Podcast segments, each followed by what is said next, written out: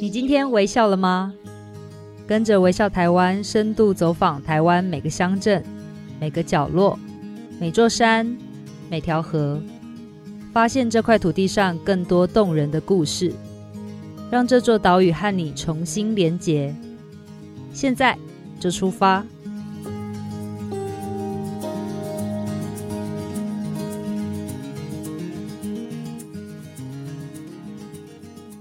你今天微笑了吗？大家好，我是微笑台湾的总监李佩书。在节目开始之前，先提醒你们可以点击资讯栏中的链接，领取微笑台湾本季为大家准备的旅游攻略哦。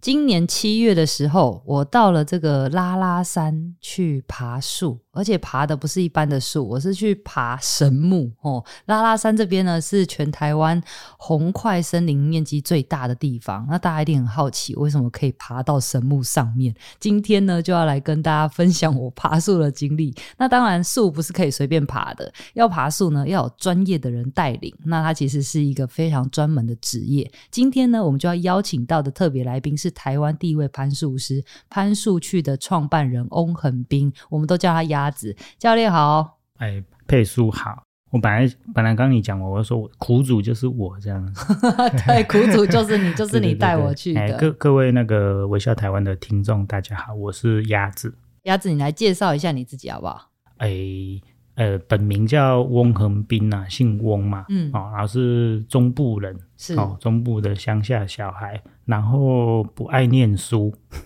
所以你现在长大去爬树，哎，对对对，小时候不念书，长大当猴子这样，哎，但是我就是呃，工作就是跟户外都比较有关系，嗯、只是后来才学了攀树，然后在二零一五年的三月，不小心去，也不是不小心呐、啊。就有去考这个，我们讲 ISA 国际树艺协会的它的一个证照，叫做攀树师啊、嗯，我们的翻译叫攀树师。是，然后刚好考到的时候是算是台湾第一个考到的台湾人这样子。嗯嗯，我觉得大家一定对于攀树师这个职职业很好奇。我们先来讲一下你是怎么考这个攀树师，它这个整个过程是怎么样？哦，诶，当然第一个就是要考爬树这件事嘛。可是其实它因为攀树师的工作，他其实是要做树木工作，嗯，所以他考试不能只有会爬树这件事而已。哦、所以，例如说，例如说，我们要上去修剪树木啊，所以你要懂那个树要怎么修，园艺也要会，哎，对对对对，所以要学树木学，哦，对不对？要了解那个树木，然后看得大概看得出来它是。哎，发生什么事情？嗯、那有没有病害呀、啊？等等这，所以，所以他除了考术科以外，还要考笔试。是啊，笔试这件事就是要看你有没有认真念书。哦，嘿，对对对。但是笔试其实不是太难啊，只是说那个我在念那个笔试的课本的时候，我们一本课本教科书叫《攀树指南》。攀树指南，对对、嗯，好像看完就会攀树，对不对？可是它里面在讲攀树这件事，大概只有两个章节吧，嗯，其他都是在讲树木工作相关。所以这其实可以讲到说，你要会攀树之前，你要先够了解那个树木。对对对对，嗯、实际上是这样，就是就所以我们就说，如果你没有念多一点书，你去爬那个树，你的风险会提高。哦，OK，所以你要认识那个树木，这样，所以。呃，笔试过了之后，最后才是树科，所以它是分开来考试。然后你是到香港去爬树，对不对？对，我的笔试跟术科都在香港考试，哦，因为那个时候台湾还没有办法办这样子的考试。现在有了吗？哦，现在有了，现在可以了。哦，因为呃，术科主要是术科啦，术科它就是因为最后一个部分要真的爬树，嗯，有一个限制。嗯，等一下会介绍一下。那那个考术科的考官。他的基本条件要是攀树师，嗯，啊，台湾啊、哦、那时候就没有就没有啊，我就第一个嘛，就所以就没有攀树师，就不会有考官嘛，对，所以就是呃最早的几个大概五个去香港考试的台湾人，后来考到攀树师回来，我们就去再去受训，成为那个考官，嗯，所以后来慢慢加上呃那时候还没有疫情嘛。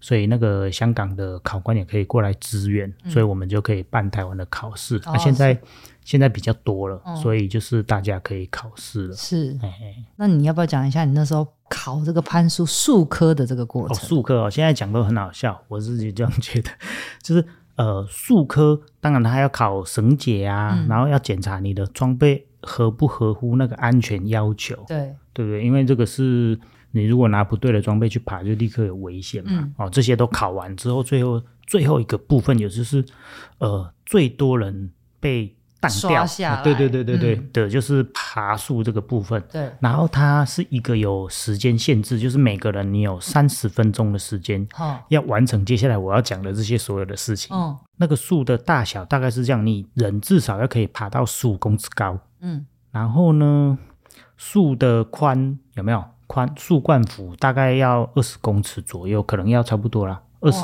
对，可能十五十五差不多啦。如果用一栋大楼来比喻的话，大概是多高啊？五楼到六楼，但是五楼的树是十五公尺嘛？对。可是我们人要爬到十五公尺嘛，哦、所以树还要再高啊。是。然后呢，一开始就是我们要丢那个豆袋，有没有？嗯、先丢一个重重的东西，绑一个细绳，丢到树上去。因为你这样才能够绑绳子上去。对对对，丢上去之后才换我们要爬的绳子，嗯、因为绳子太重了，攀树的绳子太重，丢不上去，嗯、所以我们就有点像那个钓鱼线，有没有？先把它丢到树上去。是。然后一开始它只能够让它有要求，一开始你整个都有六公尺到八公尺的高度。嗯。嗯然后架好绳子之后，你要再做检查，哎，可不可以爬啊？等等等等之类的。然后就爬到六到八公尺，然后继续再往上爬，一直爬，一直爬，爬到十五公尺。嗯、然后到十五公尺还没还没结束哦，才大概是过一半而已。我以为这样就就哎得分了，没有？没，对对对，就是呃，因为我们有点像在模拟你在树上工作的样子，所以不是只有往上爬嘛，嗯、你还要往左边、哦、右边去嘛。移动对对对，所以。到十五公尺高左右的位置之后呢，你要去 A 跟 B 两个工作站，嗯，有点像在闯关，有没有？哎、嗯，那 A A 工作站啊，大概就会离那一棵树的中心五公尺，所以你要移动五公尺过去，嗯、然后它会那边会有呃，因为考试，所以树上会绑那个带子，就是告知你就是那个位置，你要去到那个位置。哦、哎，所以 A 工作站到那边之后，你要因为我们。攀树师嘛，配备的就是会带一把锯子，所以你要拿出你的锯子去碰那个袋子。嗯嗯。哎，那实际上是要修树嘛，嗯、可是因为后面还有人要考啊，你不能修，不能真的修掉，修了后面就没有，所以我们就是用锯子去碰那个袋子就可以了。嗯、啊，现在因为为了保护考生的安全，嗯，锯子就不带上去了。不啊，锯子要带，哦、但是不能拔出来，哦、就改成用手去摸。OK，因为就有遇过那个案例，就是。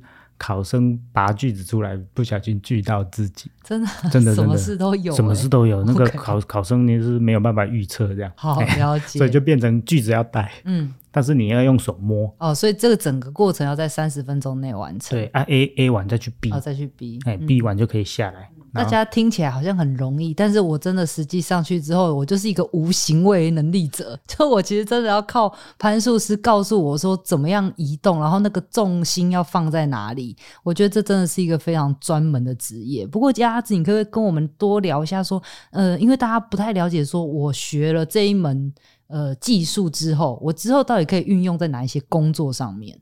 嗯，就是。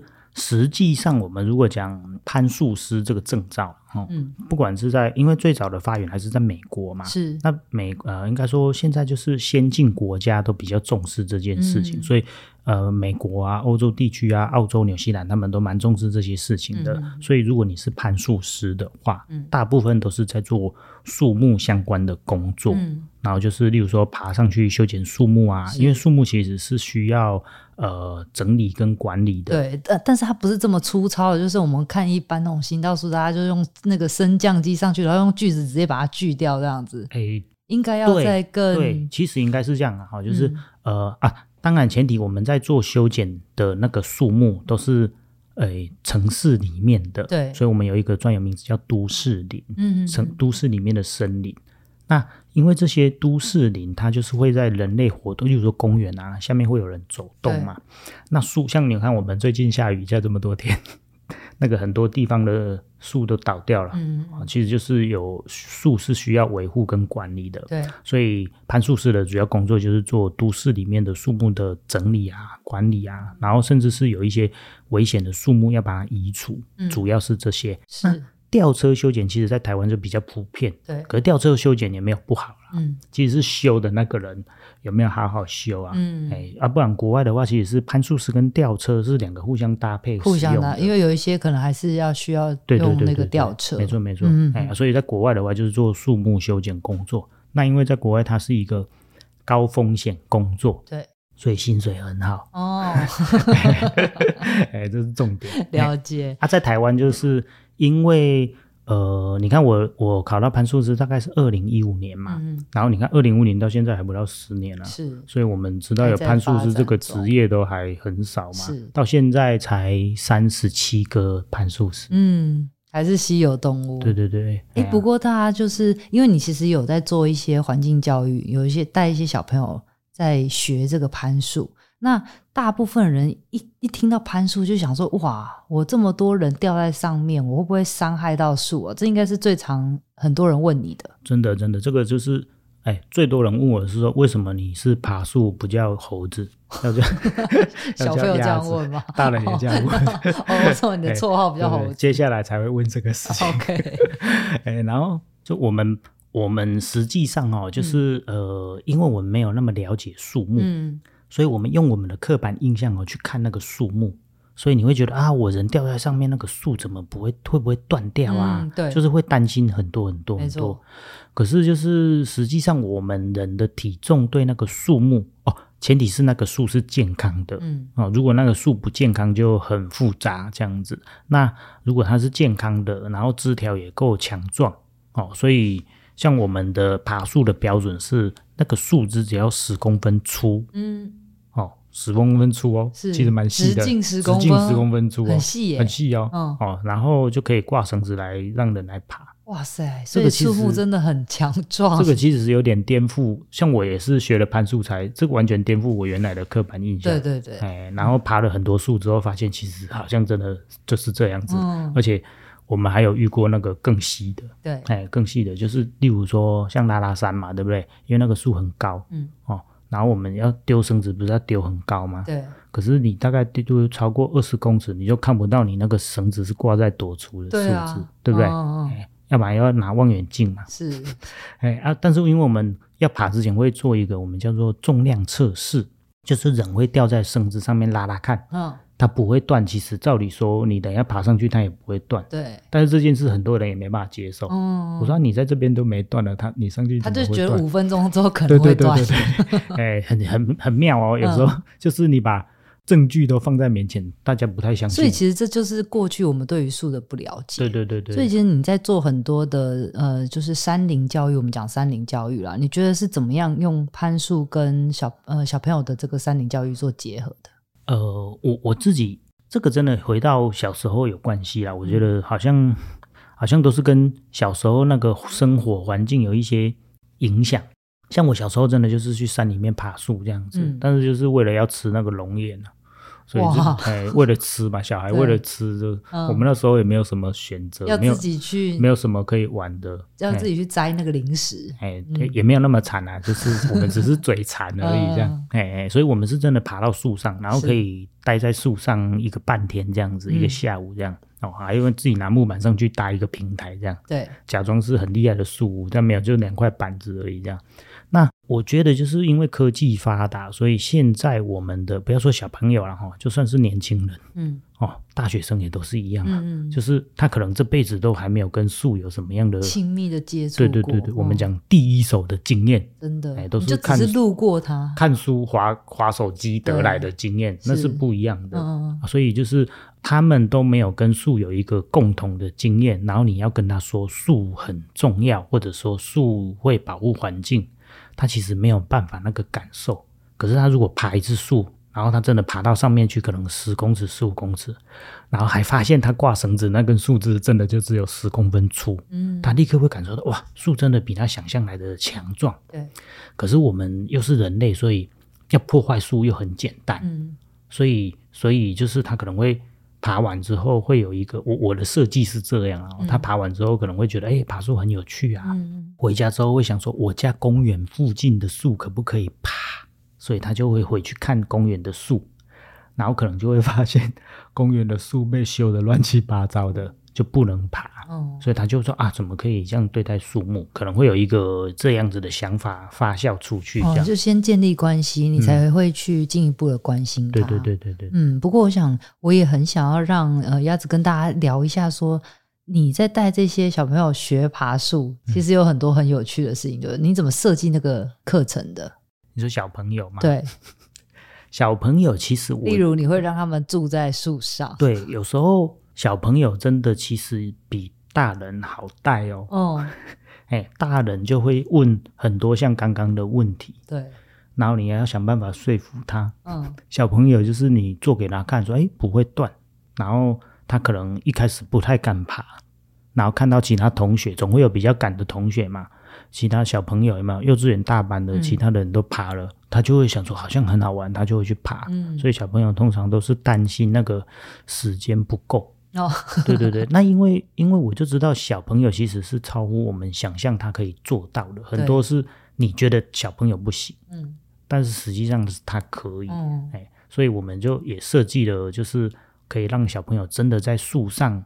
过夜的营队哦，所以现在有，比如说两天一夜哦。小朋友的话要三天，哦、要三天。小朋友要更多的时间，哦、慢慢带。对对对对对、哦，大人的话就是可以逼着他有没有？赶快上去。小朋友就是因为他呃理解力比较差一点点嘛，嗯、可是他的协调性可能比较好，对、啊，所以让他自我们我们其实营队是让小朋友全部都自己做，嗯，像例如说那个要架绳子。哦、那都自己来。对对对对对，哦、当当然一开始他丢不到，我们要帮他丢嘛。可是他在树上过夜是第二天的晚上，嗯，所以他已经爬了两个白天的树了嘛。是哦，你就看那个小朋友很厉害。然后然后你大家都会说，那你晚上在树上睡觉，因为我们有一个吊床，嗯，像在像一艘小小的那个船，嗯，然后挂在树上这样，所以在里面滚来滚去也不会掉出来。嗯，然后那个大家通常就问说，那那。晚上要上厕所怎么办？对啊，哎，我就下来上啊。所以他们就这样上上下下。所以你晚上就会看到那个小朋友 很多小猴子带一个头灯，有没有？嗯，有一个光点下来，就是哦，有一个小孩要下来尿尿，然后自己再爬上去这样。但是我们事前都有教他们做，嗯，所以加上他们已经很会做，所以其实我们把它当做大人来教他这些技术。对，然后小朋友其实小朋友有没有学的很好？对，大人才会很担心。嗯，对。太有趣了！好，那待会我们要请鸭子跟我们讲更多关于他在台湾爬树的一些经历跟他的观察。那我们休息一下，待会马上回来。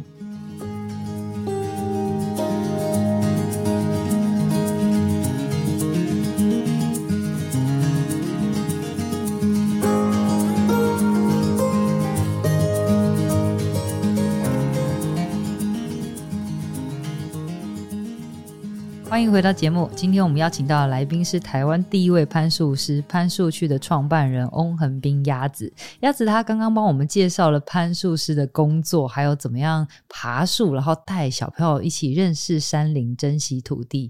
然后接下来呢，我们想要聊的是更多关于他攀树的经验。我们刚才私底下其实已经聊很多，因为笑不停了，不行，要保留一下给给我们听众朋友。好，那我们先来谈谈哦，鸭子，你在你的攀树师的生涯里面有哪一些比较印象深刻的经验？刚刚是说有趣的嘛？对啊，好，印象深刻。我们先讲印象深刻的好啦，哦、因为因为说真的，我就是第一次攀树的经验，让我觉得就有有一个美好的经验。嗯、然后到树上去，就是可能风景很特别，跟平常在地上完全不一样。你很喜欢在树上做什么？发呆啊，是哦、欸，发呆是一个享受哎。我都想说，你会不会偷偷带那个咖啡上去，然后就是树景、哦、第一排喝咖啡，还是会啊，会、哦、配饼干之类的，可以哦。会，但是、嗯、但是就是其实其实，因为我们现我的工作现在就是攀树嘛，嗯，你要有机会在树上发呆，嗯，其实不。不多哦，因为已经变成工作的时候，要么要么我就是要顾客人嘛，嗯、要么我就是在树上工作嘛，嗯、修剪树，上面发呆就会下面说，哎，不要偷懒，哎，对对对，所以所以我就是一开始在学攀树，然后到处爬树的时候，就有几个很特别的经验，就是像呃，我们爬那个神木有没有？巨木啊，哦，那个巨木真的是太大了。哦。上次那个拉拉山那个也是很大，嗯，可是有更大的，是，哎，那我我第我印象中我第一次还是第二次爬这么大型的巨木的时候，那个上去大概到三十公尺左右啊，哇，那真的是另外一个世界的产发，就是你会发现新大陆这样。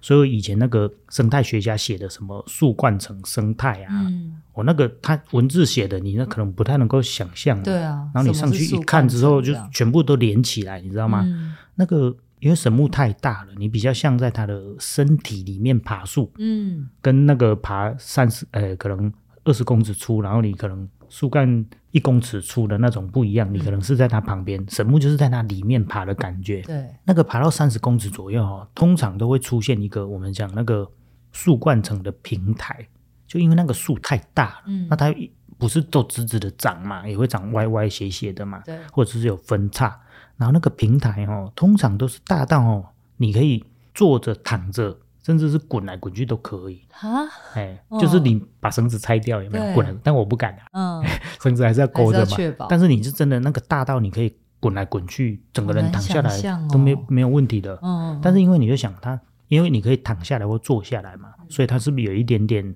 呃坡度嘛？对。那这些这么大的树，那因为我们的神木又都长在雾林带比较多。所以它的呃生态就会很丰富，所以只要有机会可以。接受一些腐殖质啊，有没有？它的叶子或者是一些灰尘啊、嗯、等等，都会长满了附生植物。嗯，哎，就是所以有一些以前就听人家说，就是什么呃，台湾是植物王国啊，然后兰花王国啊，然后在地面现在都被采光光了，嗯，然后现在都没有，就是在树冠上面会有。OK，我说那我可怜我都没看过，然后我上去之后真的发现哇，真的是这样子，而且那个可能真的是就算有人上来过也很少。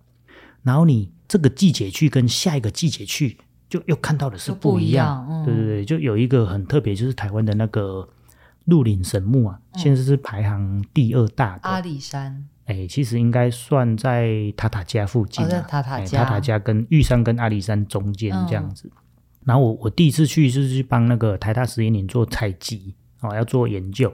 然后因为是夏天的时候。然后去就没有工作嘛，嗯、没有那么多时间可以在上面玩耍。对。但是因为那时候还不是花季，虽然也是夏天，还不是花季，所以我上去就看到很多蕨类啊，然后植物都是绿色的，没有开花。嗯。然后后来又有一次，就是跟那个 MIT 台湾制的麦哥，嗯，哦，就是他们说他们想要去拍那个上面的附生植物，然后就找到，因为本来就认识嘛，哦、那我就说，那我们去鹿林神木好了，跟台大神林。台大实验林商量一下，因为那上面我上次去就很丰富嘛。结果一上去啊，那个我本来看到的那个平台啊，他们上去之后就发现，它是因为他们的目标是要看有一种台湾原生的杜鹃，嗯，就是我们讲台湾原生的杜鹃花里面只有一种是开黄色的花，哦，那个叫做黄花着生杜鹃，它就开在树上，对对，因为它叫着生杜鹃嘛，哦，所以它是长在树上面比较多的，嗯，然后。以前我就知道这个这个这个杜鹃嘛，可是以前人家都是我的荒野的朋友啊，什么环境教育的朋友都说，你在树上看到一棵，然后有开花，我、哦、那个就是运气很好。嗯，啊，你知道 那个鹿林神木上面不是一棵花，一棵杜鹃，是黄花着生杜鹃花海一片哦，哎，一片。哇，我觉得那个光听就很感动哎，哦、就是你居然在树上面看到一片花海，对，而且是。哦就是你可能看到一棵就很稀有的植物这样，哎，然后我在上一次去根本没有注意到这件事情，哦、所以每个季节真的都不太一样，好特别哦。对，就是你会想到哇，大自然的那个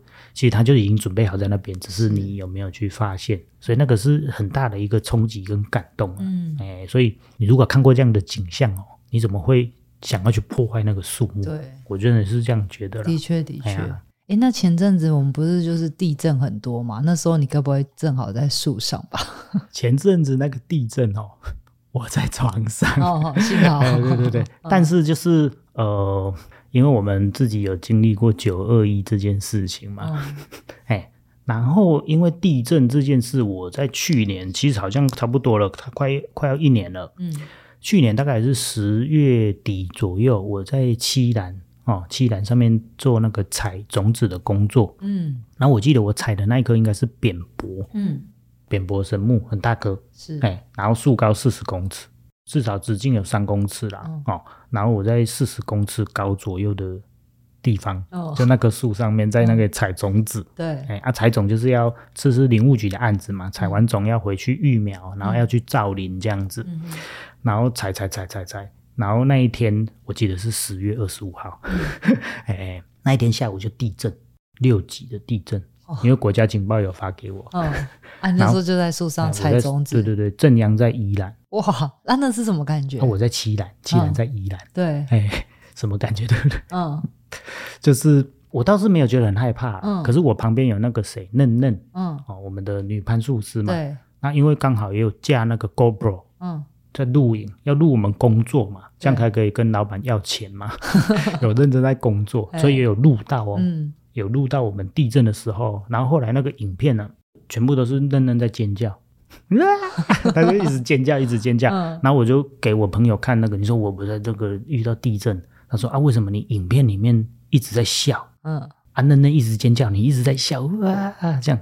我又跟我朋友说，因为我自己没有注意到，我全部都在笑就对了。嗯、我就看完之后，我就跟我朋友说，这种时候你只能够笑，不然你会更害怕。哎，没有，这上面是真的很晃吗？上面其实真的还蛮晃的，但是但是跟。因为像我们在爬树，对不对？对，就是遇到那个风的机会很多嘛。对啊，对。遇到地震的机会比较小。嗯。那个风吹过来，那个摇晃啊，其实都比地震还要来得夸张啊。哦。有时候那个可以，如果你是在树梢啊，嗯，哦，你在树梢，那个风吹过来，你可能会被吹过去一公尺。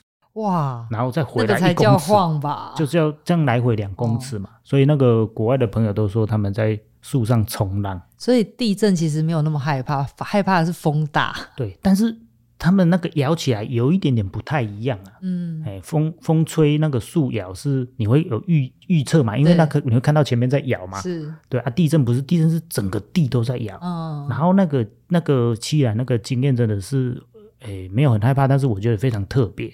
哦，就是因为我们在四十公尺高左右嘛，啊，旁边的树都比较矮啊，所以你就会看到有一根一根凸出来的，我看得到的都是四十公尺高，可是不是整片森林都是这样。嗯，然后呢，那个摇过来的时候，因为它会有先先有一个小小的地前震嘛，嗯，会抖一下，嗯，然后才摇大的，有没有？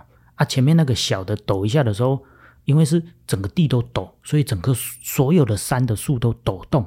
那因为那个。那一天是有雾又有雨啊，所以那个叶子上面全部都是水，然后前面那个抖一下的时候啊，你就知道那个树上的那个叶子上面的雨水就会全部都掉下来，嗯，然后是一起掉下来，那个风吹就是这边会先掉，然后再掉这边嘛，就啪啪啪啪啪这样子，然后那个我就站在上面啊，就那个前面先这一摇，你就看到一层水哦，嗯，一层水。因为四十公尺嘛，啊，水要掉到地上，是不是还要一点时间？对，那我就看到一层水一起，对对，就一层水这样啪、哦、掉到地上去，然后就开始摇大力的。嗯，然后我就又跟朋友讲嘛，他说那不就是那个龙猫在借雨伞的那个样子？啊、跳一下，对对对，我说差不多是这个样子。哇，好有趣、哦哎！然后你就会看到，你就因为它那个下去哦，然后因为有地震啊，所有的动物都。你就真的听到那个什么声音都没有，哦，山里面地震有没有一震？反而是安静的，真的超安静的。然后你就看到一层水，我就觉得那个好像慢动作，你知道吗？嗯，电影的那个慢动作这样啪这样子，觉得大自然真的好神奇哦。然后就咬嘛，嗯，哎，那你在树上是不是有碰过一些野生的朋友们？动物有，对，动物其实大家通常会说是不是遇到猴子比较多？其实没有。哎，其实没有猴子，其实它其实很讨厌人家侵入它的领域。哦，遇到比较多的就是鸟类了。嗯，好，然后飞鼠也有。嗯，但是飞鼠不会，飞鼠通常因为我们上去是白天嘛，对，它白天在睡觉嘛，所以通常是我们不小心。吓到它，它可能在树洞里面，然后就它就会复飞走这样子。哎，我就有一次第一次看到的时候，因为第一次还没有意识到那是飞鼠，嗯，然后刚好有一个树洞，爬一爬就，哎，奇怪，怎么有一块很大片的叶子？嗯，因为它是深咖啡色嘛，然后就飞，摊平自己，怎么突然有一片很大片的叶子飘下去？哎，那个飘的飘的轨迹不太一样，好酷哦。哎，然后啊，是飞鼠这样子，然后。我我记得我要去看那个树洞，嗯，然后有有因为飞鼠遇到很多次，有一次那个树洞里面还有飞鼠的宝宝，嗯，哎，然后就赶快不要干扰人家这样。但是比较有趣的就是那个鸟类啊，哦，当然在平地可能比较少会这样，但是我们如果去呃比较中高海拔的山上，然后又爬比较高一点点，可能三十公尺、四十公尺的树有没有？嗯、然后你可能你就想你在山里面爬的那棵树，那个树这一辈子还没有人爬那么高，在他身上爬那么高过人呐、啊，嗯，对不对？然后因为我们上去就是你看我刚讲就是在树上发呆嘛，对不对？对，哎，不然就是带个相机嘛，嗯嗯，好、哦，那就就大家也不不一定。一起爬树的朋友，他们就各自忙各自的，嗯，哦，他想要干嘛就干嘛，也不一定会聊天这样子，嗯、哦，然后就其实很安静这样，然后那个鸟就会飞过来。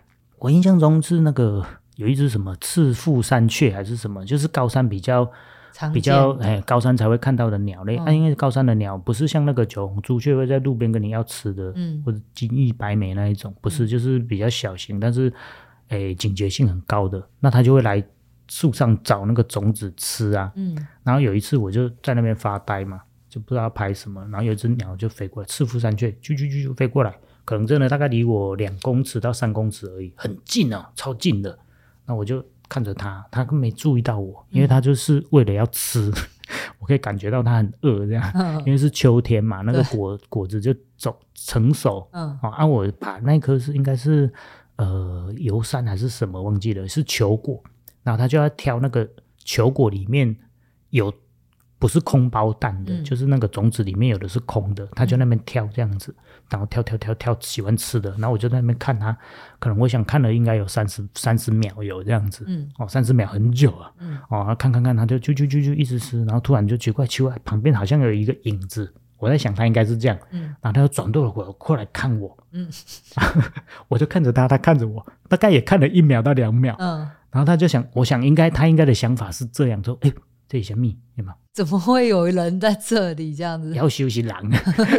然后他就啾啾啾啾，赶快飞走。因为那个鸟的叫声有分警戒嘛，嗯、他本来就很开心在吃，然后突然转过，你就看到那个很戏剧化的转过来看着我，然后吓到啾啾啾飞走这样。他没预料到会遇到你。对对，这个这个还蛮常见的，很有趣，这样很有意思哎哎，那你是不是有爬过一些比较困难的树吗？有没有这种树？还是其实都差不多？就是因为我们不能说困难嘛，对，我们是攀树师所以我们都爬得上去嘛。嗯、但是这我们如果是去做呃攀树活动，或者是自己想要去玩，我们就不会挑那种很痛苦的树来爬嘛。嗯，我就已经去做休闲活动了，当然是爬开心的嘛，对，对不对？嗯。但是因为我们如果是要做树木工作，嗯、其实有时候就没得选，嗯，就是。业主出钱叫我修什么，我就要修什么嘛。对，我最讨厌修的树，嗯，叫做金龟树。金龟树就金龟子那个金龟，金龟树。嗯，然后金龟树这个树很特别，就是它树哈，全身上下都长满了刺。天哪！然后那个刺哦，没有办法想象啊，那个刺大概就是有点像那个仙人掌的刺。很细的，对，很小。我刚刚有没有想说，你会不会讲说是什么美人树？因为我们看美人树，我每次看我都觉得好恐怖，都是刺那么大的刺。美美人树其实它是已经，它它其实是一个很善良的树，它告诉你我有刺，不要来，所以它就很大颗嘛，你就会小心啊。对，金龟树不是这样子，金龟树就是你就看到，哎，这是一个正常的树，然后叶子也小小片的，大概可能大拇指指甲那么大左右，然后它只要是有芽点。就是发芽的地方哦，或者是有长叶子的侧芽，嗯，都会有刺。就其实它整棵树都有刺，就对了。嗯嗯嗯、然后那个刺哈、哦、又是硬的，嗯、你就想那个是粗的仙人掌的针，对，但是大概都是一公分到两公分左右。然后你就完全不知道，所以你只要不小心摸到就很痛。哇，哎，然后那个金龟树，嗯、哦，爬一次就是。很痛苦，超痛苦的。以后那个就是呃，就是有人要问，对，拒绝往来户要爬什么树？金龟树不要不接。对我，我第一次爬的就是台北光点。哦，就在那边哦，中山中山对中山北路上，那个一进去左右就有两棵，好就是那两棵。下次大家去的时候可以注意一下，让那个攀树是最痛苦的树就在那里。对 对对，哎，好，那我们来最后来聊一下，说其实你那时候七月带我去拉拉山的时候，其实是因为现在即将那个拉拉山要变成呃国家森林游乐区，对不对？对对，他们预计在今年年底会，因为它现在只是一个。呃算保护流区嘛，哦，然后呃，因为它那个有点复杂，就是林务局跟桃园市观光局他们是有点重叠，嗯，共管的，对对，他就是想要让它变成森林游乐区，所以预计划是今年年底，嗯，哎，但因为这这个雨有点大，嗯，听说灾情有点严重，还要在一些时间的就不知道，哎啊，但因为它呃本来就预计如果变成森林游乐区，游客应该会增加，嗯，所以。呃，拉拉山就是，其实，在北部，如果你要看神木、巨木，最近的应该就是拉拉山了，最容易到嘛。嗯，哦，那因为我们之前就已经有跟林务局合作过，其实应该是跟嘉义大学的森林系，嗯，哦，那合作过做那个阿里山巨木群的健康检查，嗯，那就是针对呃，因为大家去阿里山也是要看神木嘛，所以大家都会在神木下面啊，那这个神木到底健不健康？对，然后树上的树枝。会不会断掉掉下来？嗯，就大家不知道，以前从来都没有人做过嘛。甚至其实你会看到有一根断掉了很大枝的卡在树上，嗯，在神木上面，你也没办法。什么时候会掉下来都不知道。啊啊！所以因为已经有做过阿里山的这个计划。嗯，所以呃，林务局他们就很满意之前的成果，嗯，然后再加上那个新新竹林管处哦，就拉拉山这边，他们也要成为森林游乐区，嗯，所以就今年就优先也做了拉拉山的巨木群的检查，是，所以上次那个佩书去其实是是帮这个神木鉴检的，你有贡献了一一个。一个位置的安全，这样对对对，欸、然后我一定要来描述一下我们是怎么做的嘞。就是呢，要先爬上去，就是跟着攀树师爬上去，然后带着这个生长锥。生长锥是一个很像梯形的工具，然后用这个生长锥慢慢的用手物理的方式 把它钻进去树树干里面，对，然后把这个树心取出来，没错。然后它这个直径大概在一公分左右吧。哦，应该没有那么，你那一根应该零点五吧？在零点五，对，再细一点点。对，那取出来之后要再拿去化验，就是再知道这个神木的这个生长的状态怎么样。对，其实我们也不是随便钻呐、啊，嗯、不是想要，就是它我们会选下面会先看，就是它可能是。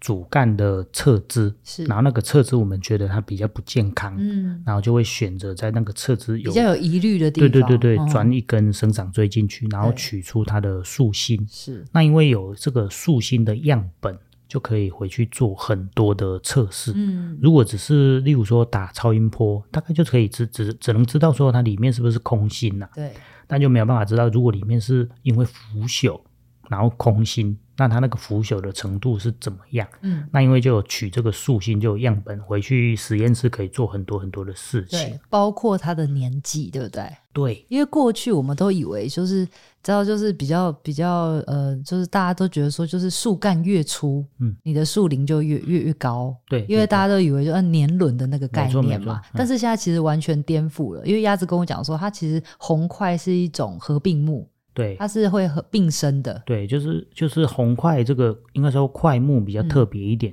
在、嗯、台湾的块木就是红块跟扁柏。是，哎，那块木你因为你看我们的神木哦，大部分都是空心的，嗯，所以你要取它的年轮很难嘛，因为里面就空心的嘛，啊、所以以前在推论这个神木的年纪，就是先量它的树多粗，嗯，对不对？然后就物理元算出来，就可以算它大概。直径多少嘛？然后再去呃用统计的方式看红块一年会长多胖。嗯，哦，可能我记得是零点零一公分吧。嗯嗯，然后你就算嘛，这样子大概可以推出来几岁这样啊？但是因为里面空心，所以就死无对证嘛。啊，现在就钻钻出来会有一个样本，可以可以推算，哎、嗯，它一年长多少会更准一点点。对，对那因为在做阿里山的时候，有发现一个有趣的事情，就是我像我们是在树上做钻。生长锥这件事嘛，对，那加大的那个森林系的学生、老师跟森林系的学生，就是他们在地地面做根部的。哦、是，那本来计划里面没有要验树木 DNA 这件事。哦，哎，就是 D 就 DNA 嘛，我们人类要验 DNA 嘛，对对对对，然后结果呢，就是想说刚好顺便验验看，嗯，然后后来一验啊，下面这一根同一棵树哦，嗯、根部的这一根生长锥。跟我们在上面钻的那根生长锥不一样，不一样。照理说应该一样嘛。我港狼的对吧？对对对对。然后就奇怪怎么会这样？然后在隔壁隔壁我们钻的那一根就跟下面那根一样。哦。就后来就得到另外一个呃实体的证明，嗯、就是它其实不是一棵，是是好几棵长在一起。对，那树红块就块木，它们会合并生长，然后甚至会连在一起，它、嗯、们叫嫁接。嗯，哦，它就有根的嫁接跟树干的嫁接。是，所以后来就把就把阿里山的神木的年纪。整个稍微重算了一下，嗯嗯、所以其实阿里像阿里山的没有我们想象的那么老，没有这么老。对对对对，哦、就他们变年轻了。对，我觉得 这真的很有意思。不过也透过这一次跟鸭子上山，然后去做这个神木的健检，然后进一步的去了解这一片森林，才发现说哇，这一片山村有很多很有趣的事情诶，包括有一些年轻人来到了拉拉山，非常喜欢这个地方，然后他就等于是说跟原本的这个。民宿主人就租下了这个民宿，然后把他的爸爸妈妈也带上去，就等于移居到阿里呃那个拉拉山上。对，然后还有一些呃二代原本在阿拉拉山这边种茶的，那他现在也回去在做这个家业。那我就觉得哇，拉拉山还包括水蜜桃。然后有一个叫三光部落的，那三光部落就原本产的这个五月桃，现在就跟真理大学的老师合作，把这个过剩的一些水蜜桃呢，他就把它做成了水蜜桃酒，等于是说，哎，我们采集的这个点点滴滴，这也是我们这次秋季号重返美山村一个呃很重要的一个开始，所以在这边也要谢谢。呃，鸭子带我去拉拉山这一趟，让我发现了很多很有趣的事情。那如果听众朋友呢想体验攀树的话，可以搜寻我们的攀树去，去是有趣的去，来找那个鸭子学爬树。我们会有攀树美少女跟你联络。哎，他你们的基地是在哪里？啊、在桃园的龟山。OK，对对对，好，谢谢鸭子。最后呢，呃，我相信大家一定知道，我们上次一直在跟大家讲说，你可以分享你的旅行经验。我们这次就来分享一个来自听众朋友 CY 告诉我们他的故事。他说啊，台东都兰某一家的手工披萨窑烤店是他环岛打工换宿的最后一站。那那时候他抵达台东火车站的时候，老板就开着那个小货卡来接他，然后呢，接他跟临时加入的伙伴。并且若无其事的要他们跳上一个那个空无一物的那个载货的货车上面，然后这么传统的敞篷车的初体验，替他的这个冒险开启了这个一开始的序幕。不过他觉得，虽然打工的时间很短暂，但每天他都有不同的收获。从工作范围就是他要揉面啊，然后到工作范围之外的劈柴啊、上山冒险，甚至要去打猎，然后抓山鱼。辨认树果，绕了一圈户外之后，再回到披萨店玩焊接啊，然后甚至有一些自创的面点，然后努力的消化。他说隔壁邻居送来很多一箱一箱的，然后都市里面没看过的蔬果等等。然后呢，他跟着老板，就是用这种不设限、不不会自我设限的信念，几乎让他尝试了各种想做的事情。其中还有不少，他是他觉得他被整的部分，但是他还是被整得很开心。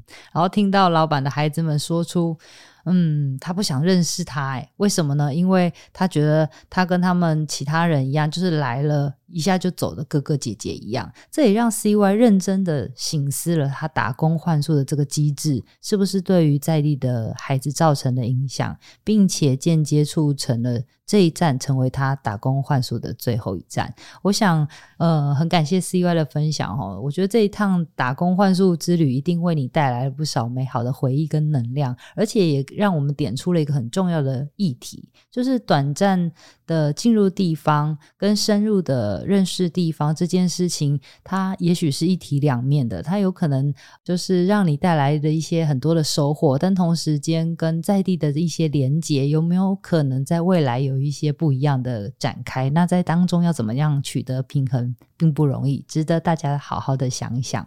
好，那今天的节目就到这边，欢迎大家点击资讯栏中的连连结，留言跟我们分享你旅行台湾的故事，不管是旅行的观察，或者是听到有趣的故事，都欢迎分享给我们哦。如果喜欢我们的节目，欢迎给我们五颗星。有想听的内容或是任何意见，都可以写留言或 email 给我们。今天的微笑台湾就到这边，我们下次见。今天谢谢鸭子，谢谢，谢谢大家，我们下次空中见。好，拜拜。